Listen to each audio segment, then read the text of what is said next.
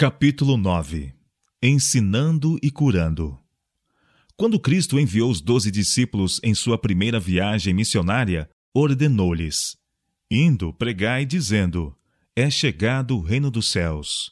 Curai os enfermos, limpai os leprosos, ressuscitai os mortos, expulsai os demônios. De graça recebestes, de graça dai. Mateus capítulo 10, versos 7 e 8. Aos setenta enviados mais tarde, ele disse: Em qualquer cidade em que entrardes e vos receberem, curai os enfermos que nela houver e dizei-lhes: É chegado a vós o reino de Deus. Lucas capítulo 10, versos 8 e 9. A presença e o poder de Cristo estava com eles, e voltaram os setenta com alegria, dizendo: Senhor, pelo teu nome até os demônios se nos sujeitam. Lucas capítulo 10, verso 17. Depois da ascensão de Cristo foi continuada a mesma obra. As cenas de seu próprio ministério foram repetidas. Das cidades circunvizinhas vinha uma multidão a Jerusalém, conduzindo enfermos e atormentados de espíritos imundos, os quais todos eram curados. Atos capítulo 5, verso 16. E os discípulos, tendo partido, pregaram por todas as partes, cooperando com eles o Senhor. Marcos capítulo 16, verso 20. Descendo Filipe à cidade de Samaria, lhes pregava a Cristo. E as multidões unanimemente prestavam atenção ao que Filipe dizia, pois que os espíritos imundos saíam de muitos que os tinham. E muitos paralíticos e coxos eram curados, e havia grande alegria naquela cidade. Atos capítulo 8, versos 5 a 8. Lucas, o autor do evangelho que tem seu nome, era médico missionário. Ele é, nas Escrituras, chamado o médico amado.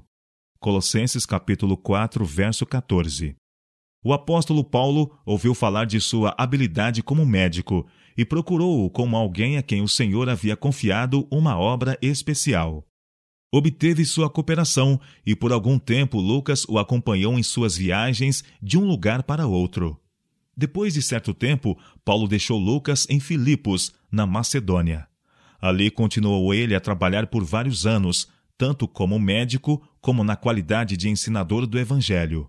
Em sua obra médica, ministrava aos enfermos e orava então para que o poder restaurador de Deus repousasse sobre os aflitos. Assim era o caminho aberto para a mensagem evangélica. O êxito de Lucas como médico conseguiu-lhe muitas oportunidades para pregar a Cristo entre os gentios. É o plano divino que trabalhemos como os discípulos fizeram. A cura física está ligada à incumbência evangélica. Na obra do Evangelho, o ensino e a cura nunca se devem separar. Era a tarefa dos discípulos disseminar o conhecimento do Evangelho, foi-lhes confiada a obra da proclamação a todo o mundo das boas novas que Cristo trouxe aos homens. Essa obra eles a realizaram pelo povo de seu tempo. A toda a nação debaixo do céu foi levado o Evangelho numa única geração. O dar o Evangelho ao mundo é a obra que Deus confiou aos que professam seu nome. Para o pecado e a miséria do mundo, é o Evangelho o único antídoto tornar conhecida a toda a humanidade a mensagem da graça de Deus, eis a primeira obra dos que lhe conhecem o poder restaurador. Quando Cristo enviou os discípulos com a mensagem evangélica, a fé em Deus e sua palavra havia quase desaparecido da terra. Entre o povo judeu, que professava conhecer a Jeová, sua palavra havia sido posta à margem para dar lugar à tradição e às especulações humanas. A ambição egoísta, o amor da ostentação e a ganância do lucro absorviam os pensamentos dos homens. À medida que desaparecia a reverência para com Deus, fugia também a compaixão para com os homens. O egoísmo era o princípio dominante, e Satanás executava sua vontade na miséria e na degradação da humanidade.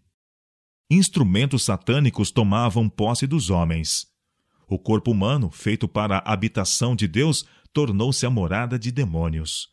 Os sentidos, os nervos e órgãos dos homens eram manejados por influências sobrenaturais na condescendência com as mais vis concupiscências. O próprio cunho dos demônios se achava impresso na fisionomia dos homens. O semblante humano refletia a expressão das legiões do mal, de que os próprios homens estavam possuídos. Qual é a condição do mundo atualmente? Não é a fé na Bíblia hoje destruída tão eficazmente pela alta crítica e as especulações como era pela tradição e o rabinismo nos dias de Jesus? Não tem a ambição e a cobiça e o amor do prazer tão forte domínio no coração dos homens agora como possuía então? No professo mundo cristão, mesmo nas professas igrejas de Cristo, quão poucos são regidos por princípios cristãos. Nos círculos comerciais, sociais, domésticos e mesmo nos religiosos, quão poucos fazem dos ensinos de Cristo a regra do viver diário. Não é verdade que a justiça se pôs longe? A equidade não pode entrar. E quem se desvia do mal arrisca-se a ser despojado? Isaías capítulo 59, versos 14 e 15. Vivemos em meio de uma epidemia de crime, diante da qual ficam estupefatos os homens pensantes e tementes a Deus em toda a parte. A corrupção que predomina está além da descrição da pena humana.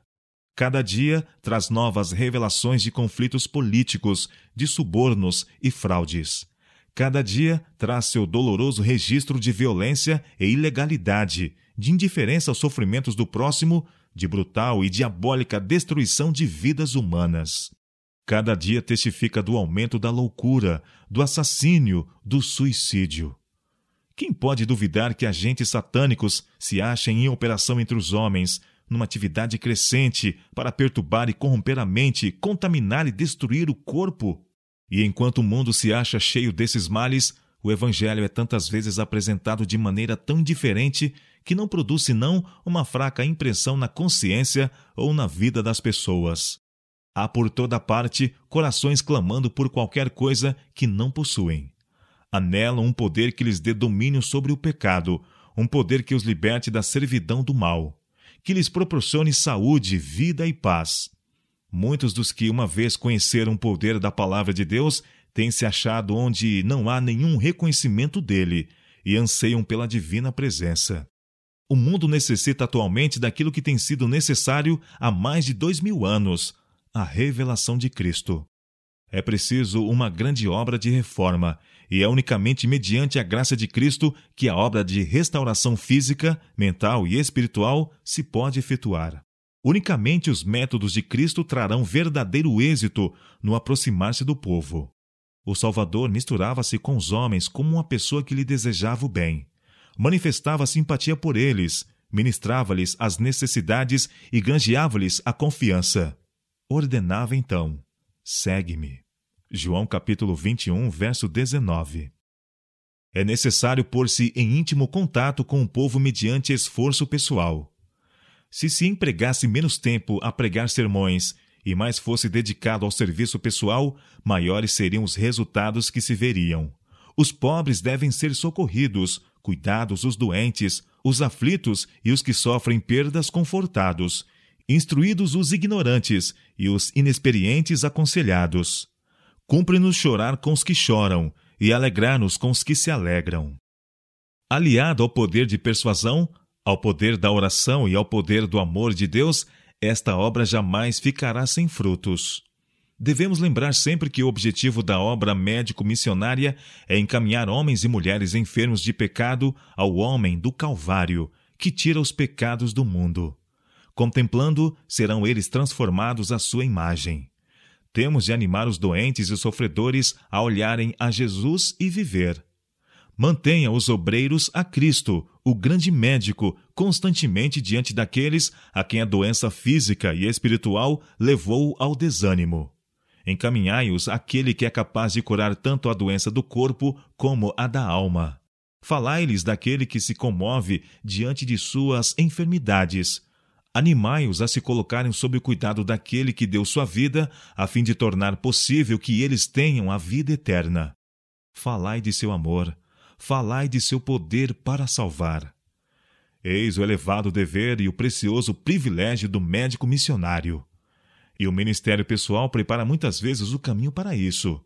Deus utiliza nossos esforços para alcançar os corações e aliviar o sofrimento físico. A obra médico-missionária é a pioneira do Evangelho. No ministério da palavra e na obra médico-missionária deve o evangelho ser pregado e praticado. Há em quase todas as localidades grande número de pessoas que não escutam a pregação da palavra de Deus nem assistem aos cultos. Se elas tiverem de ser alcançadas pelo Evangelho, esse lhes há de ser levado em casa. Muitas vezes, o socorro às suas necessidades físicas é o único caminho pelo qual essas pessoas podem ser abordadas. Enfermeiras missionárias que tratam dos doentes e mitigam a aflição dos pobres encontrarão muitas oportunidades de orar com eles, ler-lhes a palavra de Deus e falar do Salvador. Elas podem orar com os impotentes, destituídos de força de vontade para reger os apetites que a paixão tem degradado. Podem levar um raio de esperança à vida dos vencidos e desanimados. Seu abnegado amor, manifestado em atos de desinteressada bondade, tornará mais fácil a esses sofredores crerem no amor de Cristo. Muitos não têm nenhuma fé em Deus e perderam a confiança no homem, mas apreciam os atos de simpatia e prestatividade. Ao verem uma pessoa, sem nenhum incentivo de louvor terrestre nem de compensação, ir à sua casa, ajudando ao doente, alimentando o faminto, vestindo o nu, confortando o triste e encaminhando-os ternamente a todos, aquele de cujo amor e piedade o obreiro humano não é senão um mensageiro. Ao verem isso, seu coração é tocado. Brota a gratidão, ateia-se a fé. Veem que Deus cuida deles e ficam preparados para escutar ao ser-lhes aberta a sua palavra. Seja nos campos de além-mar, seja em nosso país, todos os missionários, tanto homens como mulheres, conquistarão muito mais rapidamente acesso ao povo e sentirão que sua utilidade aumentará grandemente se forem aptos a ajudar aos doentes. As mulheres que vão como missionárias às terras pagãs poderão assim encontrar oportunidade de ensinar o Evangelho às mulheres dessas terras, quando todas as outras portas de acesso se acharem fechadas. Todos os obreiros evangélicos devem fazer os simples tratamentos que tanto contribuem para aliviar a dor e remover a doença. Os obreiros evangélicos devem ser capazes de dar instruções sobre os princípios do viver saudável. Há doenças por toda parte, e a maioria delas poderia ser prevenida pela atenção dispensada às leis da saúde. O povo precisa ver a influência dos princípios de saúde em seu bem-estar, tanto no que respeita a esta vida como à futura. Necessitam ser despertados quanto à sua responsabilidade para com a habitação humana, adaptada pelo Criador para sua morada e acerca da qual ele deseja que sejam mordomos fiéis. Precisam ser impressionados no que respeita à verdade contida nas palavras da Santa Escritura. Vós sois o templo do Deus vivente, como Deus disse: Nele habitarei, e entre eles andarei e eu serei o seu Deus, e eles serão o meu povo. Milhares necessitam, e de bom grado receberiam instruções a respeito dos simples métodos de tratar os enfermos, métodos que estão tomando o lugar das drogas venenosas. Grande é a necessidade existente de conhecimento quanto à reforma dietética hábitos errôneos de alimentação e o uso de comidas nocivas são em grande parte responsáveis pela intemperança, o crime e a ruína que infelicitam o mundo. Ensinando os princípios de saúde, mantende diante do povo o grande objetivo da reforma, que seu desígnio é assegurar o mais alto desenvolvimento do corpo, da mente e da alma.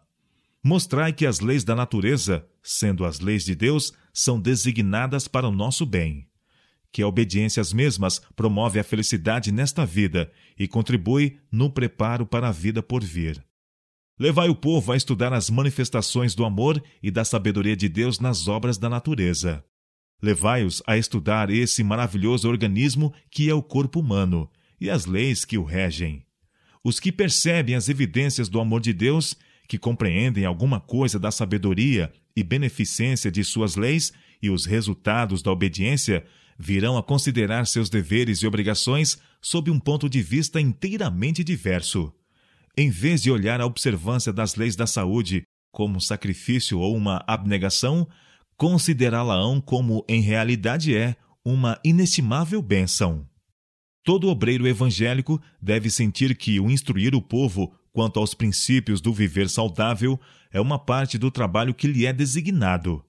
Grande é a necessidade dessa obra e o mundo está aberto para ela. Há por toda parte a tendência de substituir pela obra de organizações o esforço individual.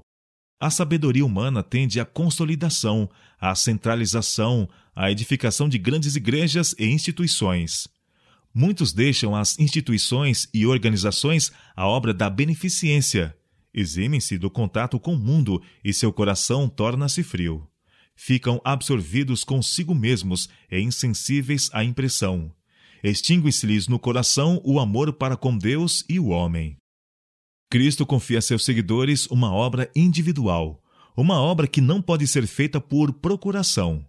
O serviço aos pobres e enfermos, o anunciar o evangelho aos perdidos, não deve ser deixado a comissões ou caridade organizada.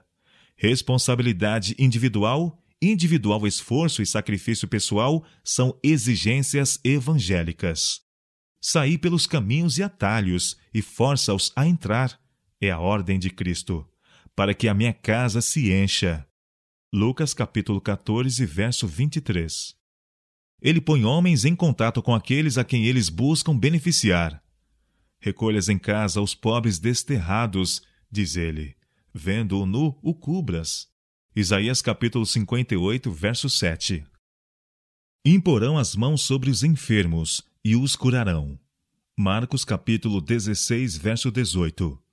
Por meio de contato direto, de ministério pessoal, devem as bênçãos do Evangelho ser comunicadas.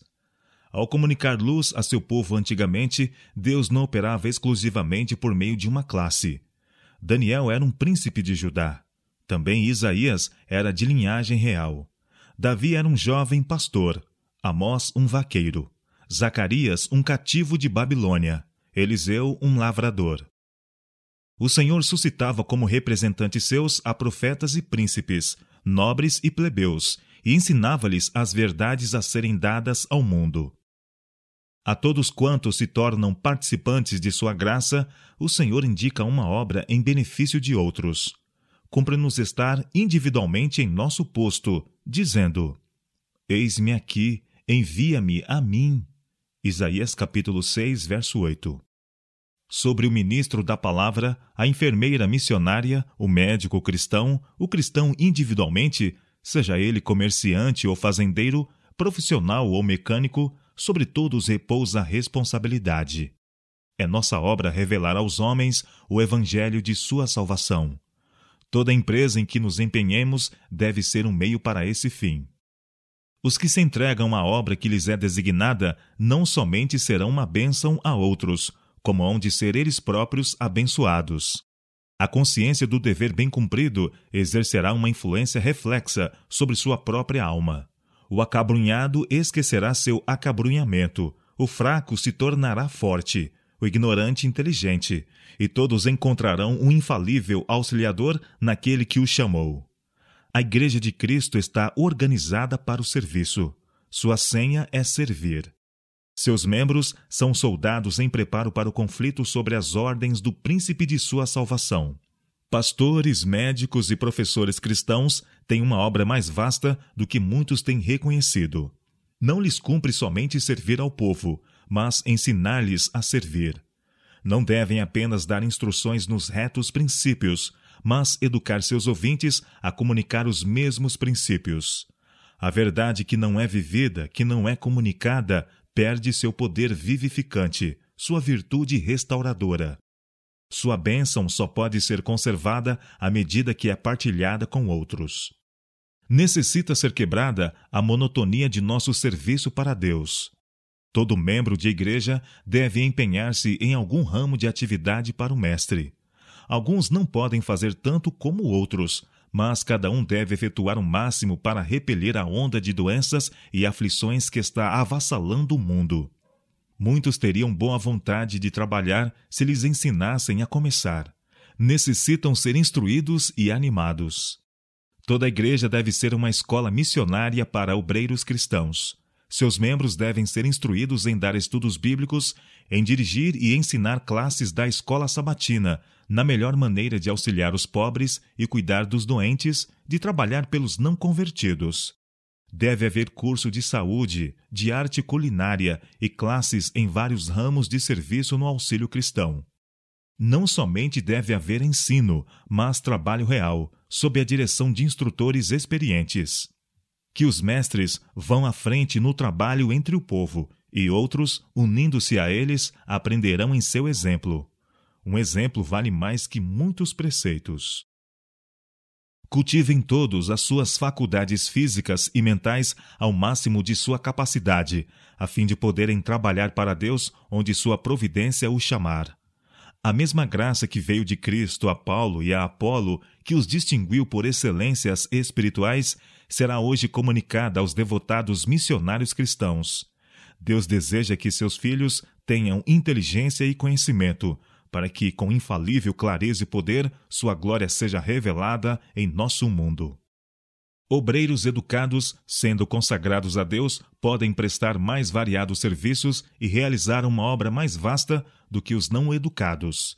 Sua disciplina mental dá-lhes vantagens. Mas os que não são dotados de grandes talentos, nem muita instrução, podem trabalhar aceitavelmente por outros. Deus se servirá de homens que desejam ser usados. Não são as pessoas mais brilhantes ou talentosas aquelas cujo trabalho produz maiores e mais duradouros resultados. Necessitam-se homens e mulheres que ouviram uma mensagem do céu. Os obreiros mais eficientes são os que atendem ao convite. Tomai sobre vós o meu jugo e aprendei de mim. Mateus capítulo 11, verso 29. São missionários de coração os que são necessários. Aquele cujo coração é tocado por Deus é cheio de um grande anseio por aqueles que nunca lhe conheceram o amor. Sua condição os impressiona com um senso de infortúnio pessoal. Expondo a própria vida, vai como mensageiro enviado pelo céu e por ele inspirado para efetuar uma obra em que os anjos podem cooperar. Se aqueles a quem Deus confiou grandes talentos intelectuais empregam esses dons para fins egoístas, serão deixados, após um período de prova, a seguir seu próprio caminho. Deus tomará homens que não pareçam tão prodigamente dotados, que não têm grande confiança em si mesmos, e tornará os fracos fortes, porque confiam que ele fará em seu favor o que eles próprios não podem realizar. Deus aceitará o serviço prestado de todo o coração e suprirá por sua parte as deficiências. O Senhor tem muitas vezes escolhido para seus colaboradores homens que não tiveram oportunidade de obter senão limitada educação escolar. Esses homens têm aplicado as faculdades da maneira mais diligente, e o Senhor os tem recompensado pela fidelidade à sua obra, pela laboriosidade e sede de conhecimento. Ele lhes tem sido testemunha das lágrimas, ouvido suas orações. Como desceram suas bênçãos sobre os cativos na corte de Babilônia, assim dará a eles sabedoria e conhecimento aos seus obreiros de hoje. Homens deficientes em instrução, humildes quanto à condição social, têm, mediante a graça de Cristo, sido por vezes admiravelmente bem-sucedidos em ganhar almas para Ele. O segredo de seu êxito consistia na confiança que depositavam em Deus. Aprendiam diariamente daquele que é maravilhoso em conselho e forte em poder. Tais obreiros devem ser animados. O Senhor os põe em contato com os demais assinalada capacidade a preencher as brechas deixadas por outros. Sua prontidão em ver o que é preciso fazer, em acudir aos que se acham em necessidade, suas bondosas palavras e ações abrem portas de utilidade que de outro modo permaneceriam fechadas. Procuram de perto os que se acham em aflições, e a persuasiva influência de suas palavras tem poder de atrair a Deus muitas almas trementes. Sua obra mostra o que milhares de outros poderiam fazer, se tão somente o quisessem. Coisa alguma despertará tanto um abnegado zelo e dará amplitude e resistência ao caráter como empenhar-se em trabalho para benefício de outros. Muitos cristãos professos, ao procurarem as relações da igreja, não pensam senão em si mesmos. Desejam fruir a comunhão da igreja e os cuidados pastorais. Fazem-se membros de grandes e prósperas igrejas e ficam satisfeitos com pouco fazer pelos outros. Por esta maneira, estão se roubando a si mesmos as mais preciosas bênçãos. muitos seriam beneficiados em sacrificar suas aprazíveis associações, conducentes ao comodismo. Necessitam ir aonde suas energias serão requeridas em trabalho cristão e aprenderão a assumir as responsabilidades. Árvores plantadas muito próximas não crescem fortes e vigorosas. O jardineiro as transplanta a fim de terem espaço para se desenvolver. Idêntico processo beneficiaria muitos dos membros de grandes igrejas. Precisam ser colocados onde suas energias serão chamadas ao ativo esforço cristão. Eles estão perdendo a espiritualidade, tornando-se raquíticos e ineficientes por falta de abnegado trabalho em favor de outros. Transplantados para algum campo missionário, tornar-se-iam fortes e vigorosos. Mas ninguém precisa esperar até que seja chamado para um campo distante para começar a ajudar a outros. Portas de serviço se acham abertas por toda parte. Acham-se por todo lado ao redor de nós os que necessitam de auxílio. A viúva, o órfão, o doente e o moribundo, o magoado, o abatido, o ignorante e o desprezado acham-se por onde quer que formos. Devemos sentir ser nosso especial dever trabalhar pelos que se encontram em nossa vizinhança. Pensai como podereis melhor ir em socorro dos que não têm nenhum interesse nas coisas religiosas. Ao visitardes nossos amigos e vizinhos, mostrai interesse em seu bem-estar espiritual, da mesma maneira no que respeita ao temporal. Falai-lhes de Cristo como um Salvador que perdoa o pecado. Convidai os vizinhos para a vossa casa e lede-lhes partes da preciosa Bíblia e de livros que lhe explicam as verdades. Convidai-os a se unirem convosco em cânticos e orações. Nessas pequeninas reuniões, o próprio Cristo estará presente, segundo prometeu, e os corações serão tocados pela sua graça. Os membros da igreja se devem educar em fazer essa obra. Ela é exatamente tão essencial como salvar as almas entenebrecidas dos países estrangeiros. Enquanto alguns se preocupam com almas distantes, experimentam muitos dos que se acham na própria pátria responsabilidade pelos que se encontram ao redor, trabalhando com igual diligência pela salvação deles. Muitos lamentam estar vivendo uma vida monótona. Eles próprios podem tornar sua vida mais ativa e influente, se quiserem.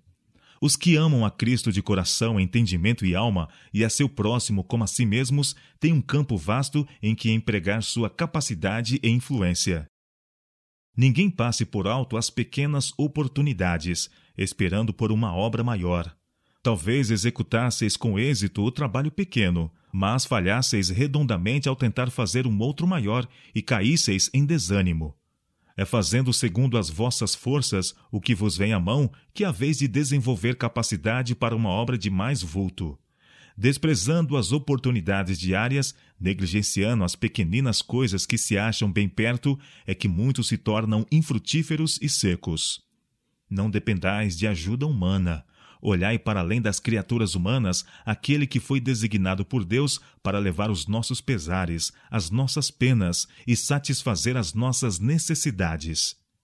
Pegando ao Senhor em Sua palavra, dai começo ao trabalho onde quer que o encontreis e avançai com inabalável fé. É a fé na presença de Cristo que dá resistência e firmeza. Trabalhai com abnegado interesse, árduos esforços e perseverante energia. Nos campos em que as condições são tão objetáveis e desanimadoras que muitos para lá não estão dispostos a ir, assinaladas mudanças se têm operado pelos esforços de obreiros prontos a se sacrificarem. Paciente e perseverantemente eles trabalharam, não confiando no poder humano, mas em Deus, e sua graça os susteve. Quanto de bem foi assim realizado jamais será conhecido neste mundo, mas benditos resultados se verão no grande porvir. Em muitos lugares podem trabalhar com êxito missionários de manutenção própria. Foi como tal que o apóstolo Paulo trabalhou na disseminação do conhecimento de Cristo por todo o mundo. Enquanto ensinava diariamente o Evangelho em grandes cidades da Ásia e da Europa, trabalhava em um ofício para se manter a si mesmo e a seus companheiros. Suas palavras de despedida aos anciãos da igreja de Éfeso, mostrando sua maneira de trabalhar, encerram preciosas lições para todo obreiro evangélico. Vós bem sabeis, disse ele, como em todo esse tempo me portei no meio de vós. Como nada que útil seja, deixei de vos anunciar e ensinar publicamente pelas casas. De ninguém cobicei a prata, nem ouro, nem a veste. Vós mesmos sabeis que, para o que me era necessário, a mim e aos que estão comigo, estas mãos me serviram. Tenho-vos mostrado em tudo que, trabalhando assim, é necessário auxiliar os enfermos e recordar as palavras do Senhor Jesus que disse: Mais bem-aventurada coisa é dar do que receber. Atos capítulo 20, versos 18, 20 e 33 a 35. Muitos, hoje em dia, caso se achassem imbuídos do mesmo espírito de sacrifício, poderiam realizar uma boa obra por maneira idêntica. Que dois ou mais comecem juntos obra evangelística. Visitem o povo, orando, cantando, ensinando, explicando as Escrituras, ajudando aos enfermos. Alguns se podem manter como comportores, outros, como o apóstolo, podem trabalhar em algum ofício ou em outros ramos de trabalho. À medida que avançam em sua obra, compreendendo sua impotência, mas confiando humildemente em Deus, obtêm uma bendita experiência. O Senhor Jesus vai adiante deles, e entre ricos e pobres encontram eles favor e auxílio. Os que se preparam para a obra médico-missionária em campos distantes devem ser animados a partir sem demora ao lugar em que esperam trabalhar e começar a obra entre o povo, aprendendo a língua enquanto trabalham bem depressa estarão aptos a ensinar as simples verdades da palavra de Deus. Necessitam por todo o mundo mensageiros de misericórdia. Há necessidade de famílias cristãs que vão para localidades que se acham em trevas e erro, vão a lugares longínquos e aí tomem conhecimento das necessidades de seus semelhantes e trabalhem pela causa do Mestre. Se essas famílias se estabelecessem nos lugares escuros da terra, lugares em que o povo se acha envolto em sombras espirituais, e deixassem a luz da vida de Cristo irradiar por meio delas, nobre seria a obra que se poderia realizar. Essa obra requer sacrifício. Enquanto muitos estão esperando que sejam removidos todos os obstáculos, fica por fazer a obra que poderiam efetuar, e multidões estão morrendo sem esperança e sem Deus. Alguns, por amor de vantagens comerciais ou para adquirir conhecimentos científicos, se arriscam a penetrar em regiões desabitadas e a resistir de bom grado a sacrifícios e privações. Mas com poucos estão dispostos, por amor de seus semelhantes, a transportar suas famílias para regiões carecidas do Evangelho. Alcançar o povo onde quer que esteja, e seja qual for sua posição ou estado, e auxiliá-lo por todos os modos possíveis, eis o verdadeiro ministério. Mediante esses esforços, podeis conquistar corações e abrir uma porta para o acesso a almas que estão a perecer. Lembrai-vos em todo o vosso trabalho que vos achais ligados a Cristo, sendo uma parte do grande plano de redenção. O amor de Cristo, numa corrente que cura e vivifica, deve fluir de vossa vida. Ao buscardes atrair outros para o ciclo de seu amor, que a pureza de vossa linguagem, o desinteresse de vosso serviço e o contentamento de vossa conduta seja um testemunho ao poder de sua graça. Oferecei ao mundo uma tão pura e justa representação dele que os homens o contemplem em sua beleza. De pouca utilidade é procurar reformar outros atacando o que podemos considerar mau hábitos. Tais esforços dão muitas vezes em resultado mais dano que bem. Em sua conversa com a samaritana, em lugar de desmerecer o poço de Jacó, Cristo apresentou alguma coisa melhor. Se tu conheceras o dom de Deus, disse ele, e quem é o que te diz, dá-me de beber, tu lhe pedirias e ele te daria água viva. João capítulo 4, verso 10. Desviou a conversa para o tesouro que tinha a dar, oferecendo à mulher alguma coisa melhor do que ela possuía, a própria água viva, a alegria e a esperança do Evangelho. Isso é uma ilustração do modo por que devemos trabalhar. Temos de oferecer aos homens alguma coisa melhor do que eles possuem, a própria paz de Cristo, que excede todo o entendimento. Cumpre-nos falar-lhes da santa lei de Deus, a transcrição de seu caráter e uma expressão daquilo que ele quer que se tornem mostrar-lhes quão infinitamente superior às fugazes alegrias e prazeres do mundo é a imperecível glória celeste. Falai-lhes da liberdade e do repouso que se encontram no Salvador. Aquele que beber da água que eu lhe der, nunca mais terá sede. declarou ele. João capítulo 4, verso 14. Exaltai a Jesus, clamando: Eis o Cordeiro de Deus que tira o pecado do mundo. João capítulo 1, verso 29. Unicamente ele pode satisfazer o anseio do coração e dar paz à alma. De todos os povos da terra, deviam ser os reformadores os mais abnegados, os mais bondosos, os mais corteses. Dever-se-iam ver em seus atos a verdadeira bondade dos atos desinteressados. O obreiro que manifesta falta de cortesia, que mostra impaciência ante a ignorância dos outros ou por se acharem extraviados, que fala bruscamente ou procede sem reflexão, pode cerrar a porta de corações por tal maneira que nunca mais lhe seja dado conquistá-los.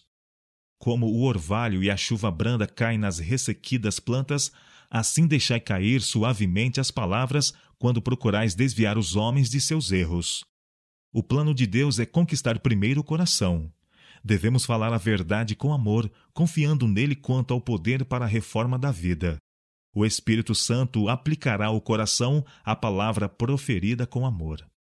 Somos naturalmente egocêntricos e opiniosos mas, ao aprendermos as lições que Cristo nos deseja ensinar, tornamos-nos participantes de sua natureza. Daí em diante, vivemos a sua vida. O maravilhoso exemplo de Cristo, a incomparável ternura com que compreendia os sentimentos dos outros, chorando com os que choravam e se regozijando com os que se regozijavam, deve exercer profunda influência sobre o caráter de todos quantos seguem em sinceridade mediante palavras e atos bondosos, procurarão facilitar o trilho aos pés cansados. O Senhor Jeová me deu uma língua erudita, para que eu saiba dizer a seu tempo uma boa palavra ao que está cansado. Isaías capítulo 50, verso 4. Todos quantos nos cercam são almas aflitas. Aqui e ali, por toda parte, podemos encontrá-las. Procuremos esses sofredores e demos-lhes uma palavra a seu tempo para lhes confortar o coração sejamos sempre condutos por onde fluam as refrigerantes águas da compaixão. Em todas as nossas relações devemos lembrar que há, na vida dos outros, capítulos fechados às vistas mortais. Há, na páginas da memória, tristes histórias que são cuidadosamente guardadas de olhares curiosos. Aí se encontram registradas longas, renhidas batalhas com circunstâncias difíceis, talvez perturbações da vida doméstica que enfraquecem dia a dia o ânimo, a confiança e a fé. Os que estão pelejando o combate da vida em grande desvantagem de condições podem ser fortalecidos e animados por pequeninas atenções que não custa senão um memorável esforço. Para esses, o caloroso e ajudador aperto de mão, dado por verdadeiro amigo, vale mais que prata ou ouro. As palavras de bondade são recebidas com tanto agrado como o sorriso dos anjos. Há multidões lutando com a pobreza, obrigados a trabalhar duramente por pequenos salários e mal podendo garantir as mais rudimentares exigências da vida. A labuta e a privação, sem esperança de coisas melhores, tornam excessivamente pesada sua carga. E, quando a isso se ajuntam a dor e a doença, o fardo é quase insuportável.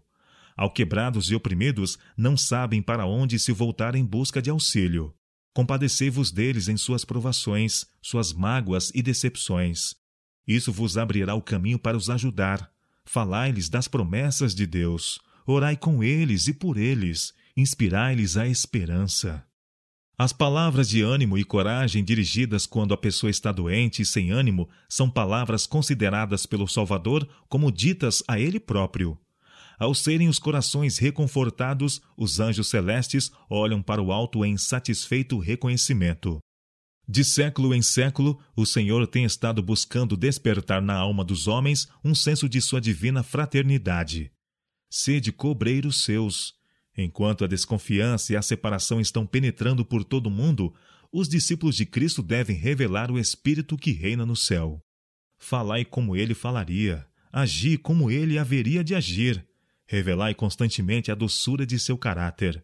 Manifestai aquela opulência de amor que se acha na base de todos os seus ensinos e de todo o seu trato com os homens. Os mais humildes obreiros, em cooperação com Cristo, podem tocar cordas cujas vibrações ressoarão até os extremos da terra e ecoarão harmoniosamente através dos séculos eternos.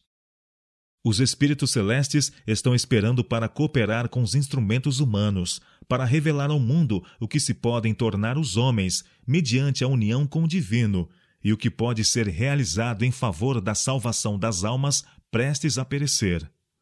Não pode haver limite à utilidade de uma pessoa que, pondo de parte o eu, oferece margem à operação do Espírito Santo em seu coração e vive uma vida inteiramente consagrada a Deus.